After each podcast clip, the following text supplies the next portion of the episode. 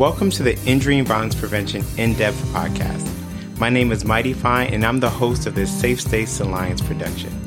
In this space, we'll engage in dialogue with IVP professionals on a variety of issues to help inform our listeners on the latest trends and hot topics related to injury and violence prevention. For this episode, we're going to switch things up a little bit.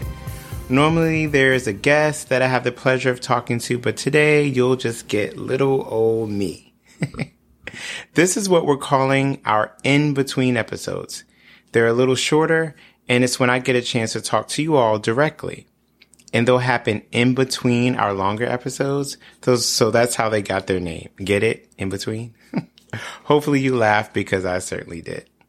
During this inaugural year of IVP In Depth, we covered a range of issues, including equity, reimagining IVP, public health infrastructure, data issues, and so many other topics were woven into each of those conversations.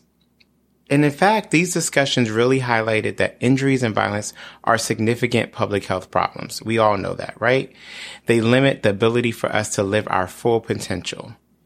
They also cause premature death and disability and place a significant burden on our communities across the country pretty sombering. However, we know that injury and violence prevention backed by public health science has enabled us to accomplish some amazing things. And building upon those successes, we're able to recognize the possibilities for the future.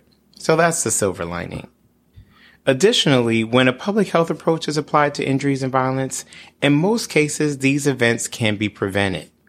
We focus on environmental design, human behavior, education, policy, and other things all working together to support environmental and behavioral change.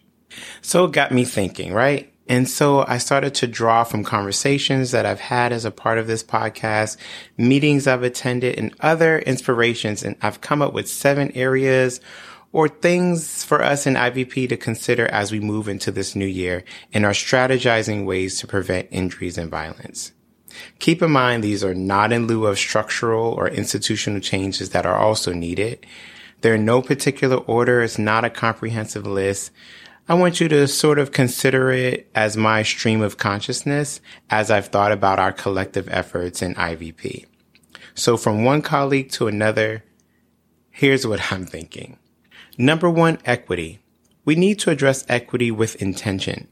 We have to continue to move beyond a catchphrase or buzzwords and do the work. And ask yourself, what does it look like here? How do we know we're operating using an equity frame? And there's so many people that are already doing great work in this space, so let's build upon that. And measure, measure, measure. How are you ensuring that the work you're doing is actually having an impact? What changes are you seeing within the community? What changes are you even seeing within your workplace? Because remember, equity is not just external. We have to do an internal audit with our organizations as well to make sure we're walking the walk and talking the talk. Up next, we have the public health workforce at number two. We have to continue to introduce emerging professionals to the importance of IVP early on in their careers working with schools and other training institutions to showcase all the possibilities of what working in this field looks like. This will help us to continue to build our collective capacity and ensure that the workforce has the required skills and experience to address the burden of injuries and violence, thus creating healthier and safer communities for us all. Coming in at number three, mentoring. And I get it. Trust me. Mentoring is such a huge time commitment on both ends, yet it's so critical for the development of all of us as public health professionals. There are certain things that we just don't learn in textbooks and mentors help to fill in those gaps. So if you're thinking about being a mentor or you want to be a mentee, definitely check out safestates.org and learn more about the mentorship program here. I'm sure you'll find it rewarding.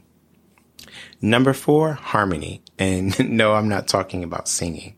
I'm talking about striking a healthy work life balance to make sure that we are pausing and taking breaks from our work when we need it. And trust me, I know there's so much work to be done, yet it feels like so little time. But protecting your mental wellness is critical if you want to show up at work as your full self and ensure that you're in the best position to be as productive as possible while working towards the change that you want to see. This work can be challenging, especially for those of us working in violence prevention. So we want to make sure that we're extending grace to ourselves to avoid secondary trauma and burnout and other deleterious impacts of not taking that break when it's needed. Number five is innovation.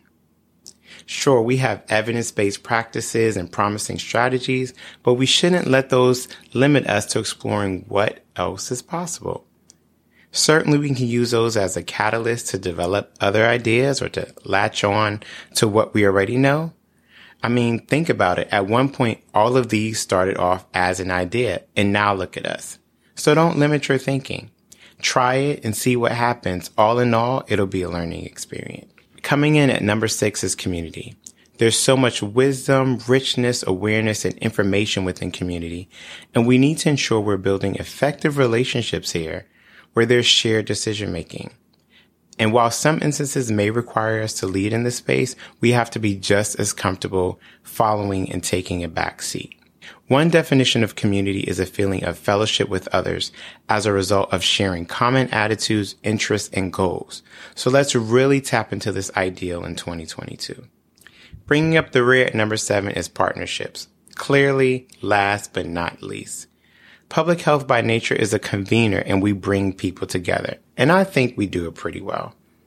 So as we continue to think about strengthening our response to injuries and violence, let's think of other partners and sectors that we haven't worked with before and figure out how to bring them into the fold. In my estimation, this idea of non-traditional partners is of the past. So many issues are intersectional and connected and the collective action that will spur from these partnerships is critical if we really want to address IVP in a comprehensive manner. I also implore you to assess these collaborations to ensure that they are fruitful and not just checking a box to say you did it. Some partnerships may be temporary and that's totally fine. So this completes my list and I'm sure some of you are already tapping into the areas that I just mentioned.